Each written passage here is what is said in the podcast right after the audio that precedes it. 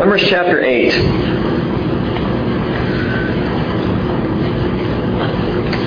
Beginning in verse 1. When the Lord spoke to Moses, saying, Speak to Aaron and say to him, When you mount the lamps, the seven lamps, will give light in the front of the lampstand. And Aaron therefore did so. He mounted its lamps at the front of the lampstand, just as the Lord had commanded Moses. Now this was the workmanship of the lampstand, hammered work of gold.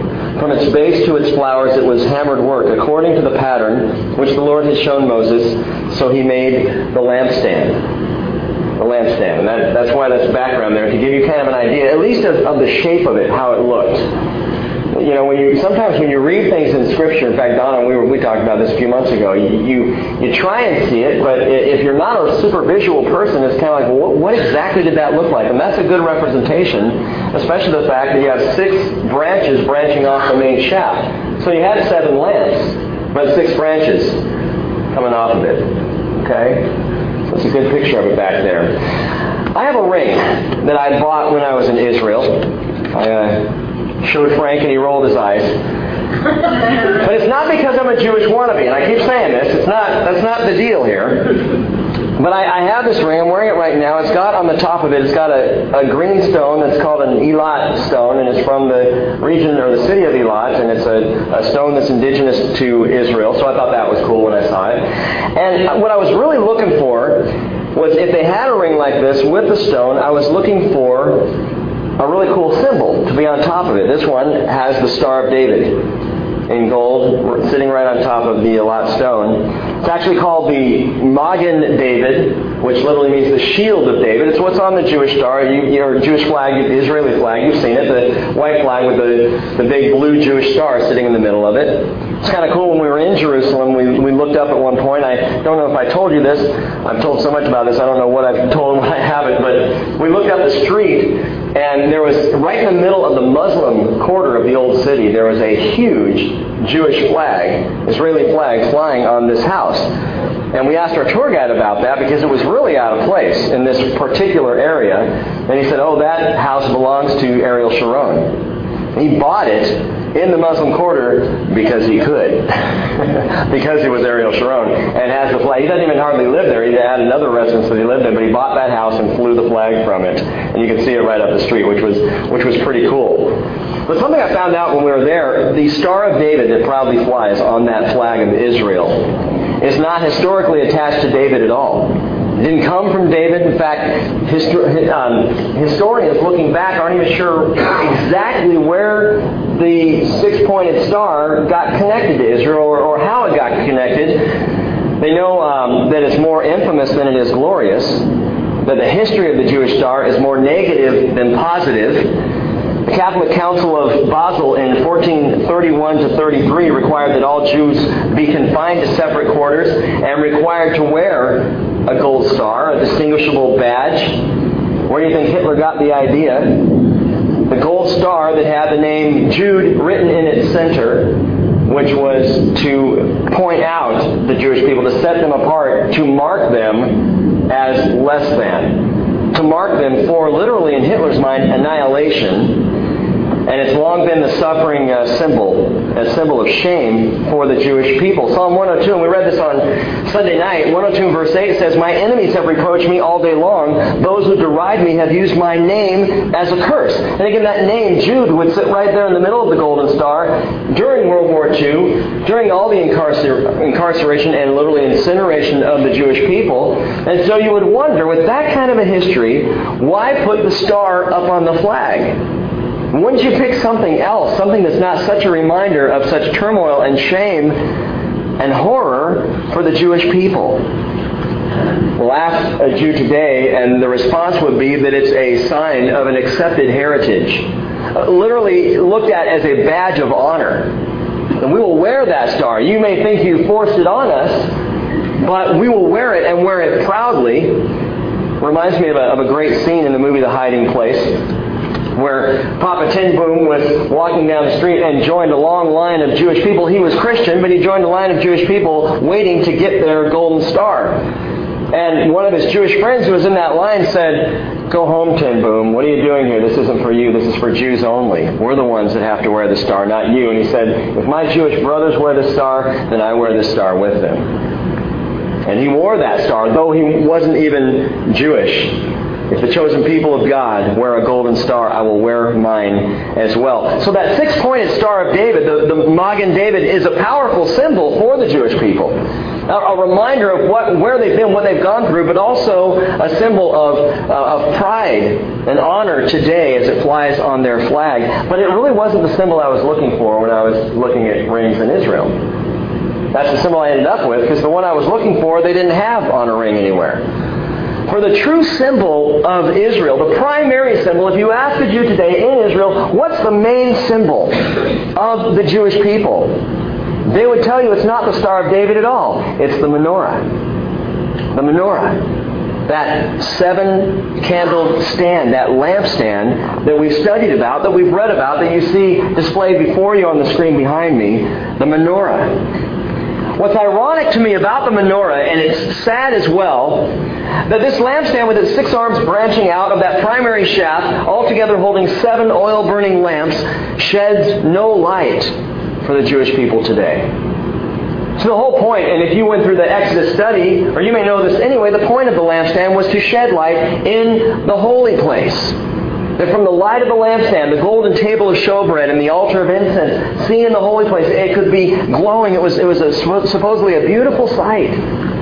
That was the purpose of the lampstand, to shed light, and yet it sheds no light for Israel today. 2 Corinthians chapter 3 verse 15 Paul says to this day whenever Moses is read a veil lies over their heart over the heart of Israel but Paul says, whenever a person turns to the Lord, the veil is taken away. Now, the Lord is the Spirit, and where the Spirit of the Lord is, there is liberty. Now, Paul's making a connection, and you need to not miss this that the veil is taken away when someone turns to the Lord. How? By the Spirit. What is it that the lampstand in the holy place represents to us? It represents the Spirit. The Spirit. We've talked about that before. Those seven lamps representing seven aspects of the Holy Spirit. You can read those in Isaiah chapter 11, verse 2. It's a picture, a portrait of the Holy Spirit. He alone removes the veil in our lives. He alone sheds truth in our lives. The Holy Spirit alone gives us insight and understanding and direction for our lives. Isaiah chapter 5 verse 2, or sorry, chapter 2 verse 5 says, Come house of Jacob, let us walk in the light of the Lord. Psalm 56 verse 13 says, You have delivered my soul from death, indeed my feet from stumbling, so that I may walk before God in the light, the light of the living. Now I want you to think about this, and just looking at your Bibles, you've got it open to Numbers chapter 8. Consider where we're at right now, and this keeps happening, especially in the book of Numbers, how things are placed. It's critical. It's very important. You remember that Numbers chapter 7 we talked about on Sunday. It's the second longest chapter in the Bible. And what does it deal with? Giving. Right on, David. It deals with giving. The second longest chapter, dealing with giving. We had a long conversation about that on Sunday, and uh, I have no idea what the giving was like on Sunday, but that was beside the point, as we talked about. That's what that whole chapter is about, giving. Now you get into chapter 8, beginning with verse 5 and on through the rest of the chapter, and it's about the cleansing of the Levites. So chapter 7 is giving, chapter 8 is cleansing. Chapter 7 is the presentation of the gifts. Chapter 8 is the dedication of the Levites. Presentation, dedication. But here we find something that seems almost out of place, incongruous. We have four little verses stuck right into the middle about the lampstand. Now, let me just remind you that the Bible was not written with chapter and verse. It was written in a better, in more of a flow than that. We have chapter and verse added in that helps us in our Bible study, helps us finding our way around. But originally, the scroll of the book of Numbers would have just had the writing straight through. So you've got all this talk, 89 verses about giving, and then beginning again in verse 5 through verse 26 of chapter 8, you have all this about the dedication of the Levites and stuck right in here, this section that seems like it doesn't belong. In fact, you would think it would go back in Exodus. They go back somewhere in the Exodus where the lampstand is talked about, described, and you can read these four verses there. That's where it would make sense. Why here? Why here? Are we making too much out of this? J. Vernon McGee says it belongs back in Exodus where instructions were given for the tabernacle. It makes no sense for it to be right here, seemingly. It makes no human sense. But think about it. The author of the Word, God, is absolutely perfect in all that he does. His decisions for where things land in Scripture, I have come to absolutely believe are on purpose. He is not a random author. So why is the lampstand talked about here between this presentation of the gifts and the dedication of the Levites? Gang, it's because when it comes to my presentations to the Lord, when it comes to my dedication to the Lord, it's only effective if it's done in the light of the presence of the Lord. He embeds this right here in between these two examples of giving, of service, of ministry, of active pursuit of God. And in the middle of it, he says, Oh, and by the way, don't forget the lampstand. Well, what is that lampstand? We now know, looking back, it's a picture of the Spirit. In your giving, don't forget the Holy Spirit. In your dedication to the Lord, don't move without the Holy Spirit. The presence, the light of the presence of the Lord. So what does it mean? And this really, in all of our study tonight, I want to think about what does it really mean to live and to walk and to move in the light of the presence of the Spirit of the Lord. It's one of the toughest areas, I think, of faith development for the Christian. Serving is one thing. We can learn to serve and, and do it. Giving is one thing. But gang, truly following the Spirit, living in the Spirit, is not about going through the motions. It's about going through the motives. It's about the why. The why I'm doing what I'm doing. It's not about what I'm doing, but, but why. And that's where it gets sticky, isn't it? When we start to go on the inside. Why did you show up tonight? Why am I here? Why did I drop what I dropped into the offering box?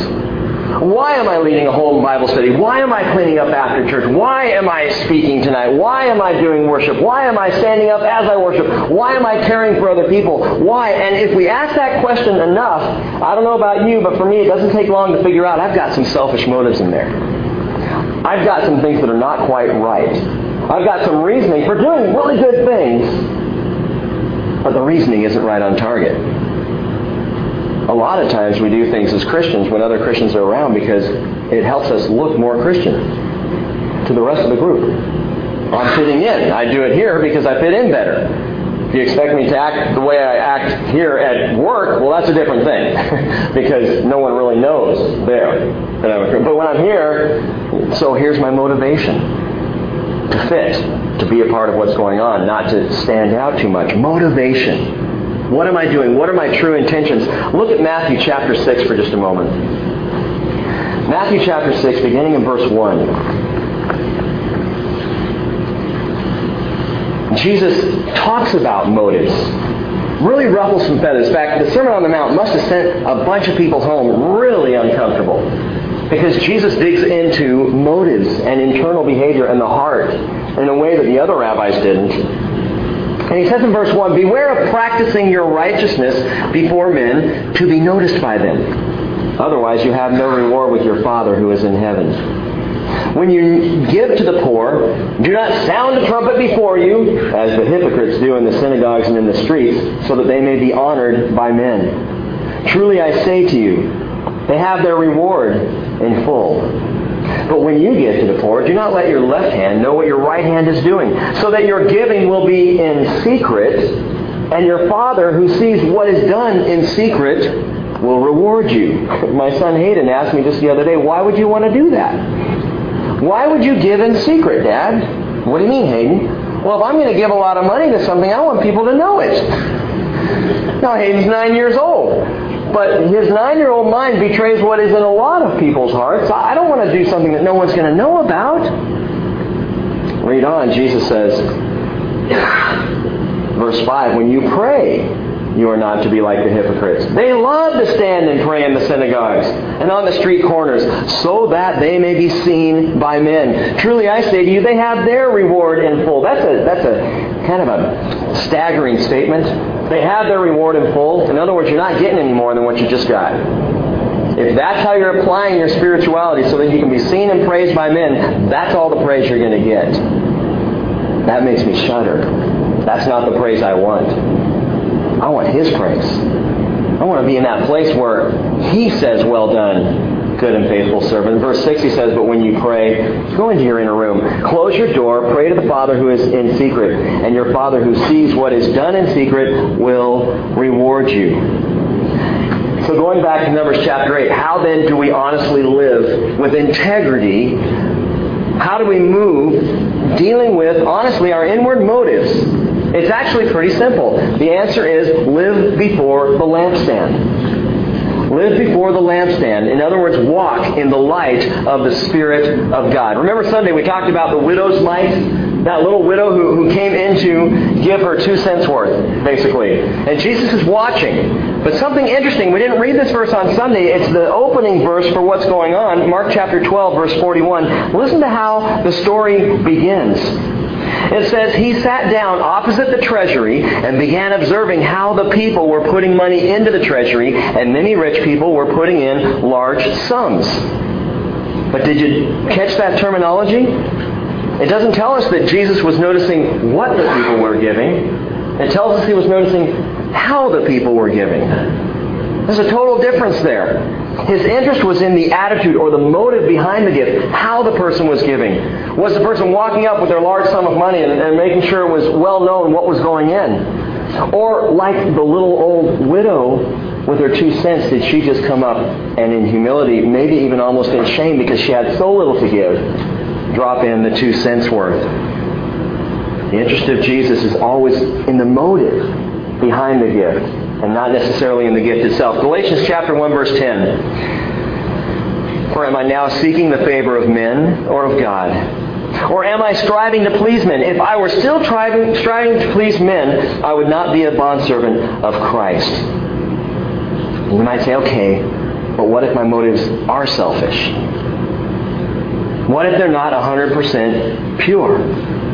Again, you live before the lampstand because there is a power in the lampstand. It symbolizes the light of the Spirit of God who is at work in us driving out the darkness. John says if we walk in the light as he himself is in the light, we have fellowship with one another and the blood of Jesus his son cleanses us from all sin. In other words, the more I walk in the light, that is openly, willingly, the more the light can shine on the gifts and the works that I do. I got an email, it's from someone sitting here tonight, so I'm not going to say who it is, but just talking about sharing his witness, sharing his testimony with a group of people.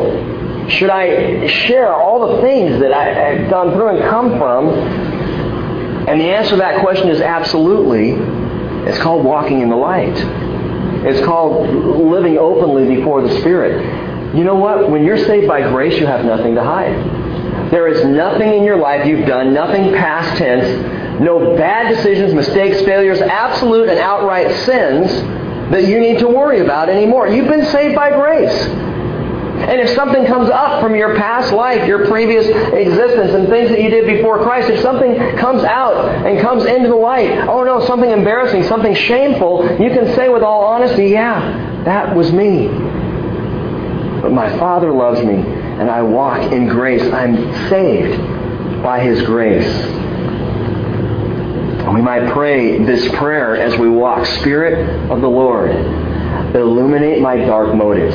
Bring them to light so that I may walk in your righteousness. If my motives are askew, if they're off, show me, Lord. Let me see that I can hand it over to you and your Holy Spirit can move through me and ignite me to serve. Now, as I said, the rest of chapter 8 will go on to the dedication of the Levites for priestly ministry, but that's just a little few verses on the lampstand. We'll come back to the lampstand in a bit. Verse 5. Goes on and says again, the Lord said to Moses, saying, Take the Levites from among the sons of Israel, and cleanse them. Thus you shall do to them for their cleansing. Sprinkle purifying water on them, and let them use a razor over their whole body, and wash their clothes, and they will be clean. Now we've seen the preparation of the high priest of Aaron and his sons. We read about that back in the book of Leviticus. Here's how they were ordained and consecrated. We read that, but now it's the Levites are being ordained, consecrated, dedicated to service. And there are three specific things that Moses is told to do. First, sprinkle purifying water on them. Second, let them shave their whole body. And then third, let them wash their clothes and they will be clean. And this is another key to spirit-filled living. Look again at verse 7 and listen. The Levites were to be sprinkled by Moses. By Moses. However, the Levites then were also to shave and wash their clothes themselves. One is a passive reception. The Levite was to stand there and to be sprinkled with water by Moses, to be cleaned by Moses. But then they were to go and shave and wash themselves. A passive reception and a practical reaction Hebrews chapter 10 verse 22 tells us, Let us draw near with a sincere heart, in full assurance of faith, having our hearts sprinkled clean from an evil conscience and our bodies washed with pure water. So first, Moses sprinkles the Levites. The initial cleansing of the priest of God, symbolized beautifully in the Christian life in baptism. This is one of the things I love about the symbol of baptism. It is a passive thing we do. When a person is baptized, they don't baptize themselves. Oh, I suppose they could. But typically you go into the water and someone baptizes you and you are a passive participant. You're there, but you're doing nothing. You're not washing yourself. You're not saving yourself, and the symbol is clear. Salvation is of the Lord, not of us. I'm not doing anything to receive this. I haven't earned the grace that's being handed to me. And when we act through that symbol of baptism, it's that passive reception. Something's being done to me. Something's being done to me. Now, some have asked, and you, and you, can question, well, what about this whole sprinkling versus immersion thing, especially if you see this picture of them being sprinkled with purifying water. So, does it matter in baptism if you're sprinkled or immersed? And I'll just take you to the two Greek words that are used in the New Testament for baptism baptizo, where we get the word baptism, and rantizo, which is the word for sprinkling. One means immerse. One means sprinkle. They are very specific words. And the word baptism in the New Testament is never used in conjunction with sprinkling. And by the same token, the word rantizo in the New Testament is never used for the word immerse. They're very separate, very distinct. Why is that a big deal? Does that really matter? Who cares if it's about faith, right? Right? It's all about your faith in Christ. Absolutely. Faith is the deal. However, however, if I'm going to be baptized, I'll tell you what, if I'm going to do anything for the Lord, I want to know how best to do it for the Lord. How to do it for the Lord the most like He wants me to do it. Whether I've had it done to me the right way in the past or not is completely beside the point. If I'm going to give myself over to the Father, I've got to ask, what is the motive here? What is the motive? People have talked about getting baptized in the Jordan River, which, by the way, is somewhat of a disappointment. Seeing the area where they have Jordan River baptisms. I mean, it looks like a Disneyland ride. It really does. They've got the little, the little metal lines that go right down into the water. I stood there looking at it going, this is not the experience that I, I would have liked, you know, for myself or anyone else. This is really commercialized. So if you come to Israel next year when we go and you want to be baptized in the Jordan, we'll find a place in the bank and I'll push you in. But that's about all I'm going to do, okay? but you think about people, okay, wait a minute. Why do people want to get baptized in the Jordan River if they've already been baptized? It's, it's an opportunity. It's an opportunity to try and be in that same river. I mean, there's something emotional about it, something special about that. But gang,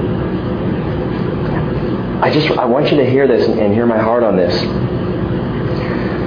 God asks us to be baptized. Period. Does baptism save me, as some would teach? I would say no. It's grace that saves us. But if I'm going to act on the commands of God, and I know how God commanded things, that's how I want to act. Not because it's more salvation, not because it saves me more, but because it's more like what the Father pronounced. So anyway, a passive reception. But then the priests went on and they shaved and they washed their clothes, and that's a practical reaction. This is something the priest did. Moses sprinkled them, but then the priests were responsible to use a razor over their whole body, to wash their clothes, and then to be clean. And now we get into something that I do. This whole acceptance of Jesus, the beginning of the Christian walk, the Christian life, is something He does. It's an acceptance of what He has done. But now, there is something I can do in the same way that the Levites had something they could do.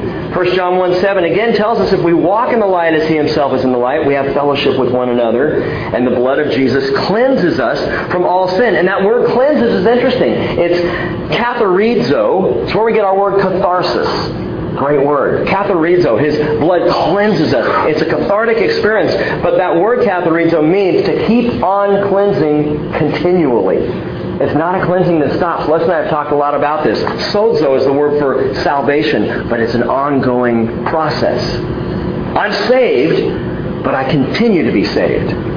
I continue to walk in that salvation. I continue to move in it. I'm cleansed by the blood of Christ. Instantaneously, man, when I accept Christ, I am clean as far as the Father is concerned, but I'm continually cleansed by Jesus.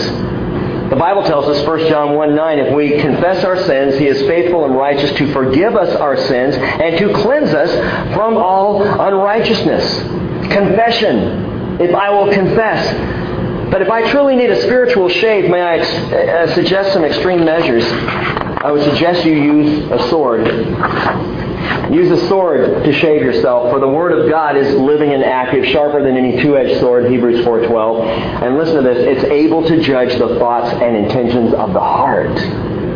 God's Word has the power to do that to judge my motives, to take me directly to my motive, to deal with my motivation for doing things. Psalm 119, verses 9 and 11, and especially young people, you'll love this. It says, How can a young man keep his way pure?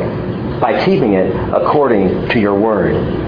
Your word I have hid in my heart that I might not sin against you. So, cleansing is an immediate thing, but it's also a continual thing. It's something that begins as a passive reception. It's something that continues as a practical reaction in the life of a believer. Going on to verse 8, it says, Then let them take a bull with its grain offering, and fine flour mixed with oil, and a second bull you shall take for a sin offering. Verse 9. So you shall present the Levites before the tent of meeting. You shall also assemble the whole congregation of the sons of Israel, and present the Levites before the Lord, and the sons of Israel shall lay their hands on the Levites. He recalled who it is that the Levites replaced in their service? Who did the Levites take the place of? The firstborn, firstborn of all Israel the firstborn. We read that in Numbers chapter 3, verse 45. It talks about the firstborn of every family of the tribes of Israel. They were set apart, they were redeemed, as it were, and the Levites took their place. And they're identified here now by the laying on of hands. The people lay their hands on the Levites. What's, what's that all about? It's identification. It's a transference that happens, by the way, as the people lay their hands on the Levites. The Levites now take the place of the people. They're in that place. Going on, verse 11 says, Aaron then shall then present the Levites before the Lord as a wave offering from the sons of Israel, that they may qualify to perform the service of the Lord. Verse 12 says, The Levites shall lay their hands on the heads of the bulls, and then offer the one for a sin offering and the other for a burnt offering to the Lord to make atonement for the Levites. We studied that in depth in Leviticus. Verse 13, you shall have the Levites stand before Aaron before the sons of Israel so as to present them as a wave offering to the Lord. Watch this. Thus you shall separate the Levites from among the sons of Israel, and I like this, the Levites shall be mine. Now, the Levites are mine. They belong to me, says the Lord. Then in verse 15, going on, it says, After the Levites may go in to serve the tent of meeting. But you shall cleanse them and present them as a wave offering. For they're wholly given to me from among the sons of Israel. I've taken them for myself instead of every first issue of the womb, the firstborn of all the sons of Israel. For every firstborn among the sons of Israel is mine, among the men and among the animals. On the day that I struck down all the firstborn in the land of Egypt, I sanctified them for myself. You may recall that, Exodus chapter 12. And he says in verse 18, But I have taken the Levites instead of every firstborn among the sons of Israel. And again, this is at the same time wonderful and it's woeful. There's a joy here and there's a sorrow. For the Levites, a great blessing. Wow, the Levites shall be mine, the Lord says. The Levites take the place. They get to be close to the Lord. They get that, that special standing with the Lord. But the tragedy and the sadness is, gang, that for Israel, the rest, none of the firstborn would have this position. It was a position lost to the firstborn of the tribes of Israel. Back in Exodus 12, they were consecrated, the firstborn. The whole nation of Israel was going to be a nation of priests. But here we see, and because of the fall at the golden calf incident, now it's given over just to the Levites. Well, verse 19 tells us, I have given the Levites as a gift to Aaron and to his sons from among the sons of Israel to perform the service of the sons of Israel at the tent of meeting, and to make atonement on behalf of the sons of Israel, so that there will be no plague among the sons of Israel by their coming near to the sanctuary. And do you realize something? I have this underlined in my Bible. He's given the Levites as a gift as a gift. As a gift to who? Who are the Levites a gift to? Look at verse 19. Who are they a gift to? Uh, Aaron. Aaron and his sons. God says they're mine, but I'm giving them as a gift to Aaron and his sons. What's he talking about? Think about this. Aaron and his sons. At this point, three of them in charge of the spiritual life of all Israel. overwhelming. Unbelievable. How could they possibly meet all the spiritual needs? How could they possibly be there for all those people? And yet God says, You're not in this alone. I have given them as a gift to Aaron and his sons. Aaron and his sons couldn't have handled the weight, the responsibility, the spiritual needs of all the people, but the Levites are a gift to work with, to work with Aaron and his sons. Gang, listen, when you're giving, or serving or doing whatever you're doing in your involvement in a church fellowship, you need to understand that you're not only a blessing to the Lord, and you're not only a blessing to those whom you serve, but you're a blessing to those who lead. You're a blessing to the pastor. You're a blessing to the elders. You're a blessing to anyone in leadership or in a shepherding position in a church. And when I think about even right now, and it's so cool, it amazes me. We have five Bible study small groups that are meeting right now. And we've just been kind of talking about small groups a little bit among the elders and, and some thoughts about that and, and what the needs might be for the body. But we have five different groups that have just happened on their own. They weren't planned out. Nobody sat down and said, okay, this is what we need and this is what we're going to do. They just have started happening. And when I think about the ministry that's happening in those groups, Kelly's got a group of girls just starting up right away. When I think about the ministry happening, the shepherding involved, the love and the care and the grace that's being given, Larry and the group of men on Tuesday nights. And I think about the fact that I'm not even there. It has nothing to do with me. But God is moving and working, and people are being loved and shepherded, and it's such a blessing to me. You all you, you just need to know that how thrilled I am that that goes on and how it's going on all the time. Even when things aren't prescribed, aren't set forth by the church, this is how we're going to do it. Boom, people are doing, serving, loving, giving, and it's a great blessing. Well, going on, verse 20 tells us that thus did Moses and Aaron all, and all the congregation of the sons of Israel to the Levites, according to all that the Lord had commanded Moses concerning the Levites.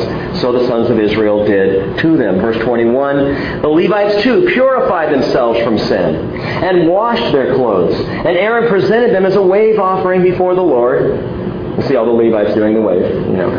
Aaron also made atonement for them to cleanse them. In verse 22, then after that, the Levites went in to perform their service in the tent of meeting before Aaron and before his sons, just as the Lord had commanded Moses concerning the Levites, so they did to them. Now listen, and this is really cool. Again, placement, location of where things are happening in Scripture the Levites are going in to work in the service of the tent of meeting. Aren't we at this point in the book of Numbers? Rick, didn't you tell us that pretty soon they were about to head out and leave Sinai? Shouldn't they be packing it up? But they're not. They're going in and serving before the people leave Sinai. The anticipation is high. The preparation was even more critical. And I just think it's interesting that the service of the Levites in God's perfect timing began before the people left Sinai and not after. So what does that mean? Ministry was taking place before they got into a hard place. Before the toughness of the wilderness really hit home. The Levites were already doing their job. We're already functioning in ministry. We're already caring about the people and for the people. We're already about the things of the tabernacle, and the Lord does that. This is how the Lord works in our lives. He likes things to be in place before the hard time hits. Before the temptation comes. Do you realize so often in our lives we get hit by something hard and the first thing we begin to think is, I, I don't, I'm not ready for this, Lord. And He's saying, yes, you are. You remember what I took you through before? That was preparation time. You were serving in the tabernacle long before this temptation came, and now that it's here, guess what? You are ready to deal with it. You have been prepared for it. And so Hebrews 4:16 tells us, "Therefore let us draw near with confidence to the throne of grace, so that we may receive mercy and find grace to help in time of need." The Lord likes things to be in place before the hard times hit, so when they do, we can come to the mercy seat. And so the tabernacle, with all the priests, was fully functional before they left Sinai, so that when they left Sinai, the people would be completely ready. Now, the rest of chapter 8 deals with the um, deals with the priestly retirement. We talked about that a couple weeks ago, and if you missed that, you can pick up the tape. But we're going to go on to chapter 9, because there's something else I want you to see tonight. Chapter 9, verse 1. Thus the Lord spoke to Moses in the wilderness of Sinai in the first month of the second year after they had come out of the land of Egypt, saying, saying, Now let the sons of Israel observe the Passover at its appointed time. On the 14th day of this month, at twilight, you shall observe in its appointed time. You shall observe it according to all its statutes and according to all its ordinances. So Moses told the sons of Israel to observe the Passover. They observed the Passover in the first month, on the 14th day of the month, at twilight, in the wilderness of Sinai, according to all that the Lord had commanded Moses, so the sons of Israel did. Now think about this. What a joyous experience this first Passover must have been. They're now a year, exactly a year out from Egypt. It's Nisan the 14th. On Nisan the 14th, the year before, they were in Egypt. It was the night of the horror. It was the night when the firstborn of all Egypt were being killed by the hand of the Lord. And they were celebrating Passover. Not even knowing what's going to come of this. How are we, are we really going to get out? Is this true? Can this be? The questions, the fear, the marveling of the people of Israel a year ago, and now a year has gone by. And think about all that has happened to them in that time. They were drawn out of Egypt. They were protected against the armies of Pharaoh. They were fed and protected in the desert of the Sinai. And then at Mount Sinai, they had a bizarre and wild and twisted celebration of their own around that golden calf, fell horribly, should have at that point been completely wiped out by the Lord, but His grace sustains them. And here they are a year later to the day, and God says, Now, last thing before we leave, last thing before we head out into the wilderness, celebrate the Passover. Celebrate it. Remember what I did. Think about it. And by the way, need I remind anyone that God still delivers. He still delivers.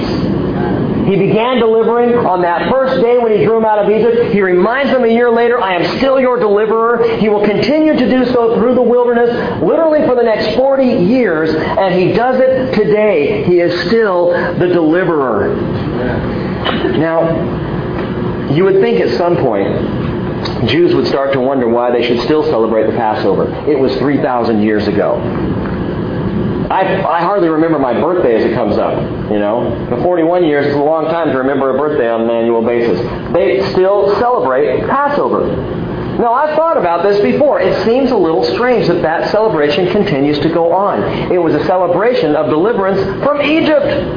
How many Jews alive today were, were delivered from Egypt?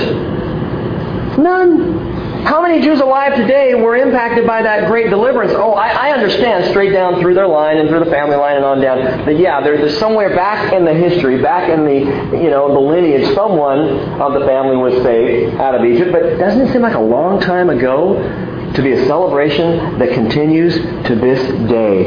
Dang Passover. Passover of all the feasts of Israel. And in December, we went through the feasts of Israel. In fact, we spent, spent five Sundays on the different feasts, and you can pick up those CDs. Those are orderable if you want to hear them and go through that. But the most powerful of all the feasts of Israel has to be the Passover. it comes down to the Passover, for it speaks of three deliverances, not one. Three deliverances of the Passover. First was the deliverance of Israel from Egypt the blood on the doorposts, the sacrificial lamb, the people drawn out in the early morning hours, being given all manner of gold and, and riches from the Egyptians as they left Egypt. A wonderful time, deliverance of Israel from Egypt. But it also speaks for Israel of a time future, a time yet to come, and that is the deliverance of Israel from the nations. A deliverance of Israel from the nations. Joel chapter 3, verse 2 tells us the following. God says, I will gather all the nations, and I will bring them down to the valley of Jehoshaphat. Then I will enter into judgment with them there on behalf of my people and my inheritance Israel, whom they have scattered among the nations, and they have divided up the land. Now listen to this, and it's important. People have asked me the question several times, especially during the Revelation study, where is America in the end times? Where is America in the Bible? Because the things that we see talked about are typically countries in the East, in the Middle East. We see a lot of talk about Persia, which is Iran today, is talked about a lot. Babylon is talked about. They're in Iraq, and Syria and Lebanon, and all these areas. Libya, these are all talked about specifically with the end times. We don't see America in there anyway, anywhere, do we? Is it even mentioned? It's mentioned, but it's not mentioned in a positive light. Listen to this verse again. God says, I will gather all the nations. I will gather all the nations and bring them down to the valley of Jehoshaphat, and there I will enter into judgment with them. Where's the valley of Jehoshaphat? It's Megiddo. Same valley. Valley of Jehoshaphat, the valley of Yahweh, the valley of Megiddo, where Armageddon takes place that final battle, that is the judgment being talked about here. And God is going to gather all the nations of the world, of which the United States is certainly one. She's among all the nations. Well, Rick, that's a little harsh. I'm not sure that it is. Okay? In this world, under the current architecture of the Bush administration's roadmap for peace, something is being done, something is being pushed for, something has already partially happened that is absolutely contrary to the will of God. And please don't misunderstand me. I'm not standing up here to try and bash our president. He's got enough on his mind to worry about a stupid little preacher up in the Northwest. It's not a big deal. I'm not trying to get on Bush. But this idea, this concept, this roadmap for peace is in direct violation of God's will. Because the roadmap for peace calls for Israel to give up land, to divide up land. And we'll come back and look at this in just a moment. But, gang, America is at the forefront of driving Israel to do something that God said ought not be done. In fact, something that God said, if you do this, if you engage in or involve yourself in the division of my land, you will be judged for it. And so this judgment of the nations, I believe, will involve America at that time. But I said the Passover spoke of three deliverances. The first being Israel from Egypt, the second Israel from the nations, a time yet future. What's the third one? Look at verse 6 of chapter 9. Interesting little story that happens here as they're about to celebrate the Passover. It says, There were some men who were unclean because of the dead person. What dead person? Well, apparently there was a dead person. We don't know what dead person, but someone died. And some men were unclean, so they could not observe the Passover on that day. So they came before Moses and Aaron on that day. And those men said to him, said to Moses, um, though we are unclean because of the dead person, why are we restrained from presenting the offering of the Lord at this appointed time among the sons of Israel? We, we want to be involved here. We don't want to miss the first Passover. It's not our fault that this guy died and we had to bury him. It's not our fault that we're unclean, but we are unclean, so how can we engage in the celebration? We want to be a part of this. Watch what Moses does. Verse 8. Moses therefore said to them, Wait. I like that. Wait, and I will listen to you what the Lord will command concerning you. Wait. Hang on a second. He says, let me check with the Lord on that one. Uh, let me listen on that one. You know, the hardest things it is for me to learn as a pastor is when someone calls me up in a crisis and says, Rick, I got this problem. What do you think I should do? The hardest thing for me to do is say, I'll get back to you. Wait, hang on. Can I pray about that for a few days? Wait. Let's ask the Lord. Let's see what He thinks. I've been talking with uh, some folks this last week uh, about an issue that I've got to be honest, I have no idea how to counsel. No idea in myself what to tell them to do. It is one of the most difficult issues I've ever faced in ministry as far as where do you draw the line here. And I'm not going to get into it tonight, but all this week I've been asking this question. Oh, what do I tell them? I don't, I don't have an answer. This is, this is so far beyond me. It's beyond my, my understanding of how to guide in this situation. And today I'm studying this and I see Moses say, wait, I will listen to what the Lord will command concerning you. And God went, hello. Pay a little attention. Wait. Hold on. See, what happens is we normally react when we need to deact. We need to deactivate the flesh long enough to listen to the Lord. Because when we can do that, when we can stop and just put on hold whatever it is that we think is so important, we've got to have an answer for right now. If we can put that on hold, guess what's waiting for us? Grace. There's grace.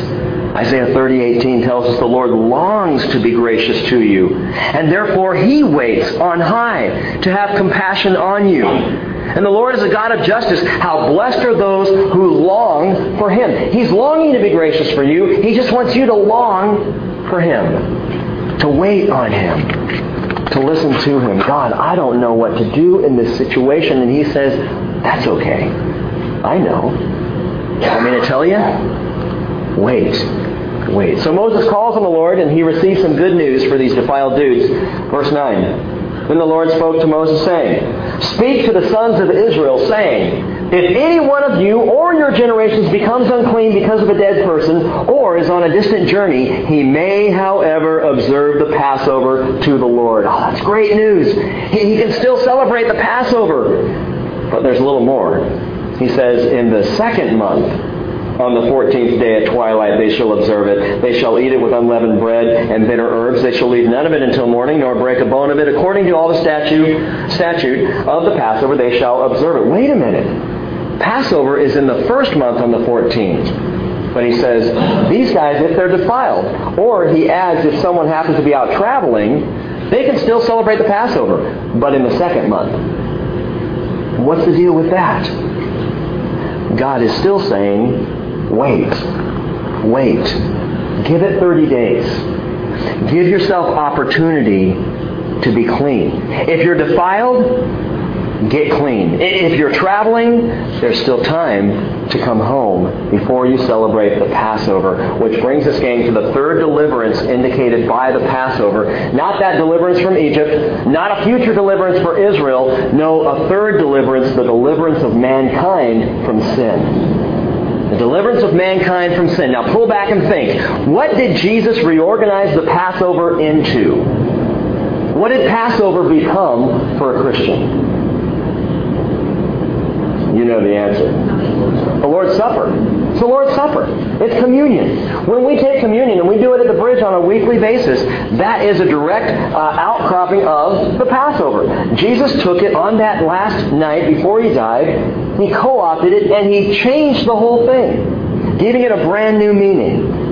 Luke chapter 22 verse 14 says, When the hour had come, he reclined at the table and the apostles with him. And he said to them, I have earnestly desired to eat this Passover with you before I suffer. For I say to you, I shall never eat it again until it's fulfilled in the kingdom of God. Why, Lord? Why, Jesus, won't you eat of this or, or drink of this wine? Why not right after your resurrection? I think that'd be a great time. Show up, freak everybody out, and then share communion. Now share the Lord's Supper. Remember what we did a couple of nights ago? Now it's real. See my blood, my body. Do you understand? But he says, I won't take it again.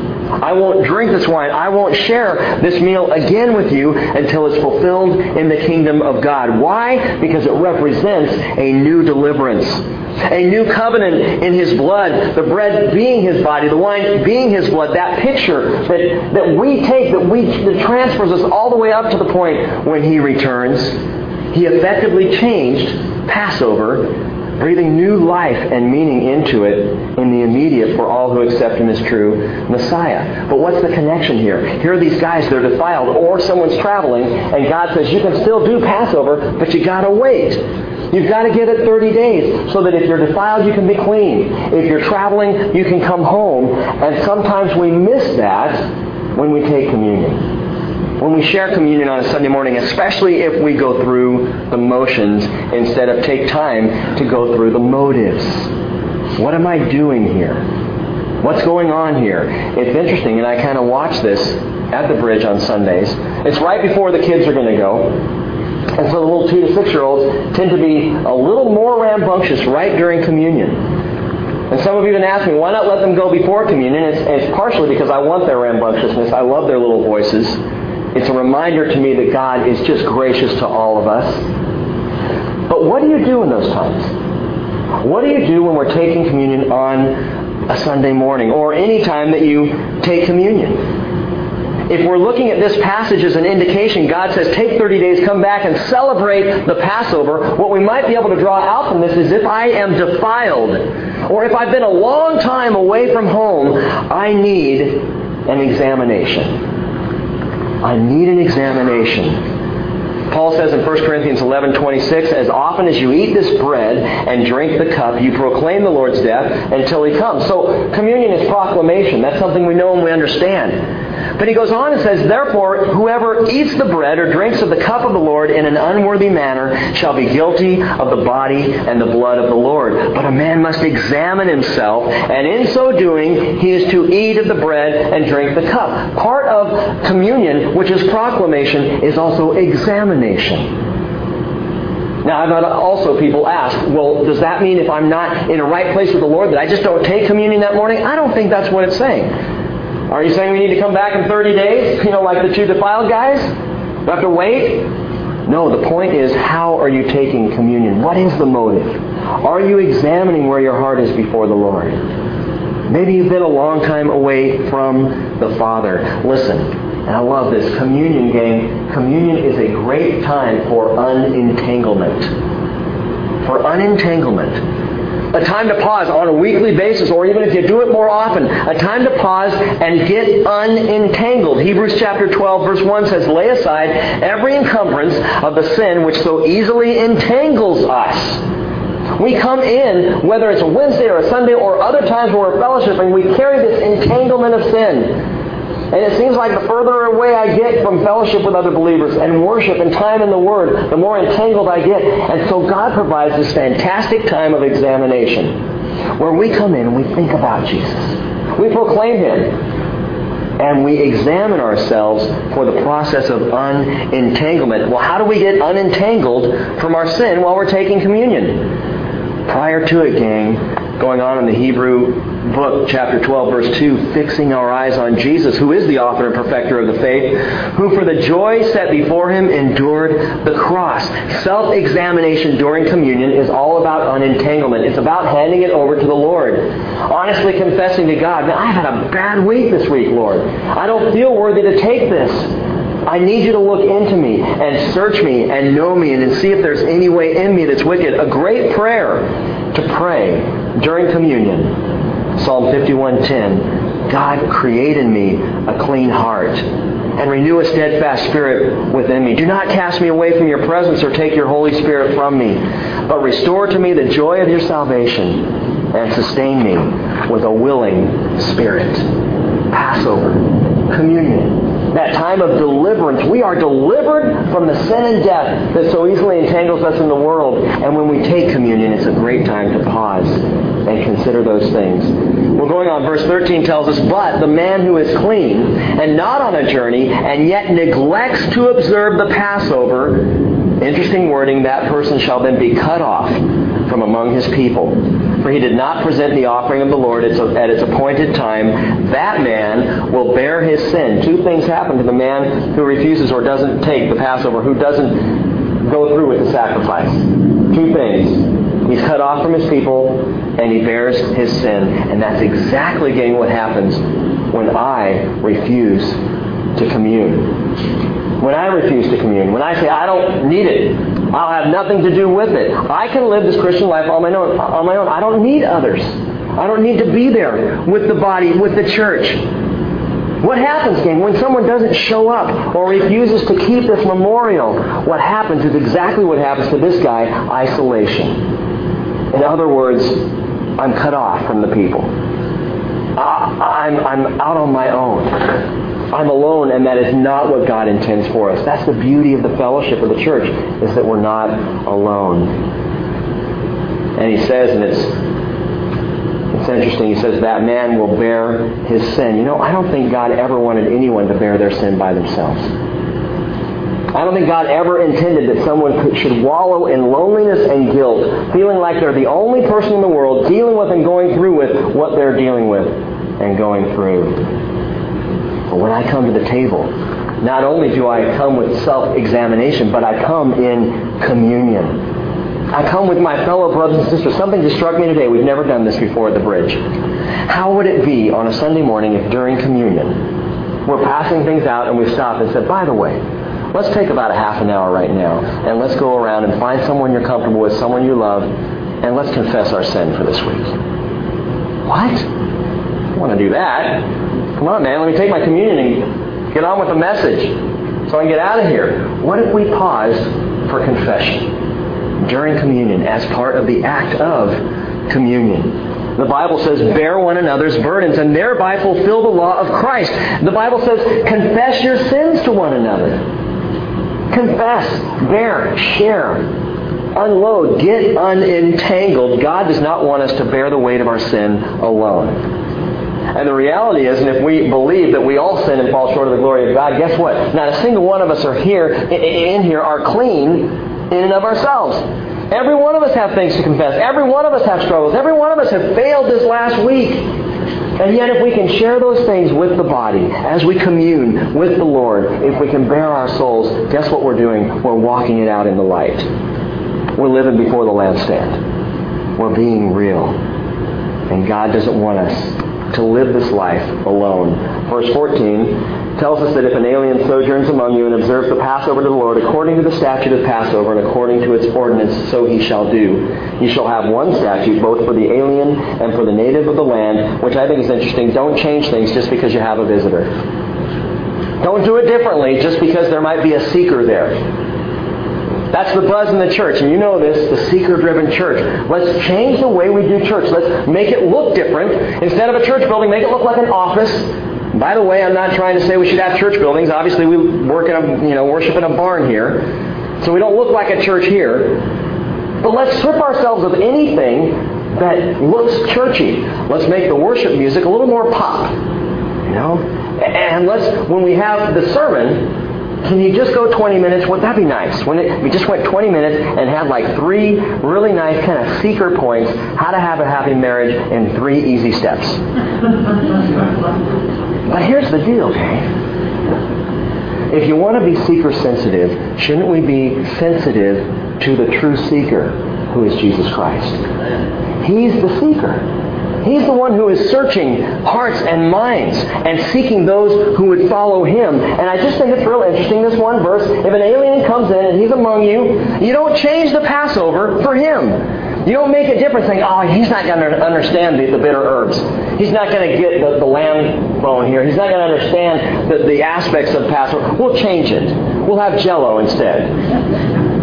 No, you keep it the same. It's the same whether you have a visitor walking in the door or someone who's been there a hundred years. You worship me the way I've called you to worship. And you study my word the way I've called you to study my word. And don't you worry about the rest. I am the seeker. I'll get the people here. And so he does. Let's finish this out. Last thing, and we're done for tonight. Verse 15 tells us on that day, the tabernacle was erected the cloud covered the tabernacle, the tent of the testimony. And in the evening it was like the appearance of fire over the tabernacle until morning. Now again, they're about to leave, but God says, before you leave, set it up. Before you go anywhere, get the service going. Experience, have Passover with the tabernacle right here. Let's walk through this together. And I'm going to show you where I will reside right there in the tabernacle. He lights it up, the appearance of fire over the tabernacle until morning. And verse 16 says, So it was continuously. The cloud would cover it by day, and the appearance of fire by night. And whenever the cloud was lifted from over the tent, afterward the sons of Israel would then set out. And in the place where the cloud settled down, there the sons of Israel would camp. At the command of the Lord, the sons of Israel would set out, and at the command of the Lord, they would camp. As long as the cloud settled over the tabernacle, they remained camped. See, their weather report every morning was, Where's the cloud? Cloud's here? Okay, we're good for another day. Cloud's moving. Pack it up. It's time to roll. Verse 19, even when the cloud lingered over the tabernacle for many days, the sons of Israel would keep the Lord's charge and not set out. If sometimes the cloud remained a few days over the tabernacle, according to the command of the Lord, they remained camped. And then according to the command of the Lord, they set out. Are you getting the picture here? He wants to be clear, doesn't want us to miss it. Verse 21, if sometimes the cloud remained from evening until morning, when the cloud was lifted in the morning, they would move out or if it remained in the daytime and lifted at night. Whenever the cloud was lifted, they would set out. In other words, if the cloud moved, they moved. If the cloud stopped, they stopped. Even if it was just for a lunch break, if the cloud stopped, everyone stopped. If it rolled on, they rolled on. Whether it was two days, verse 22, or a month or a year that the cloud lingered over the tabernacle, staying above it, the sons of Israel remained camped and did not set out. But when it was lifted, they did set out. At the command of the Lord they camped, and at the command of the Lord they set out. They kept the Lord's charge according to the command of the Lord through Moses. That is so cool. Now think about this. You might wonder, did they even have a choice? They're out in the middle of the wilderness. They don't even know where they are. So they had to go where the cloud went. They had to move when the fire moved. They, they had no other choice. They couldn't roll out the map and go, okay, I know the cloud's over there, but the promised land is just about 30 miles that way. Come on, guys, let's go. They had no other option but to follow the Lord. And I love this, gang. Remember this cloud. It's still there. But what exactly is this cloud? Deuteronomy 133 says, The Lord your God goes before you on your way, to seek out a place for you to encamp, in fire by night and cloud by day, to show you the way in which you should go. The Lord goes before you. Isaiah 63:14 says, "As the cattle which go down in the valley, the spirit of the Lord gave them rest. So you led your people to make for yourself a glorious name." The cloud here, gang, was the very spirit of the Lord. This cloud was the presence of the Holy Spirit. Which brings us right back around to where we began. How do you know where to go in your life? How did the Israelites know where to journey as they moved about in the Sinai wilderness? As they went from place to place, from here to there. How did they know which way to go? The Spirit led them. The cloud, which is the Holy Spirit, moved before them the lampstand, the very light of the Spirit of Christ. It was God's Spirit who led the people. He told them when to pack it up, and He told them when to settle down. And all they had to do, one thing, all they had to do was watch that cloud. Keep their eyes on the Spirit. And that was all that was required. Wouldn't that be easier for us? Wouldn't it make things easier on us if we had the cloud to look at? I think if I got up in the morning and looked out my window and the cloud was still over my property, okay, good. Another day here. If the cloud started moving, started moving, you know, down the end of the driveway, hop in the car and follow because this is what God wants me to do today. It goes and it hovers over a hospital. Okay, there's someone I'm supposed to visit here. So off I go to the hospital. It goes over and, and starts to hover over Starbucks. All right, so I need some coffee. This is good. and I'm just going to follow the cloud everywhere I go. The cloud's not going to work this morning. Hallelujah. It's a day off. And we follow, you know, and we think, man, it would be so much easier if we could just see the Lord. I had this said just this last week. If I could audibly hear God's word in this situation, I would be so much better off. But guess what? History says no. That's not true.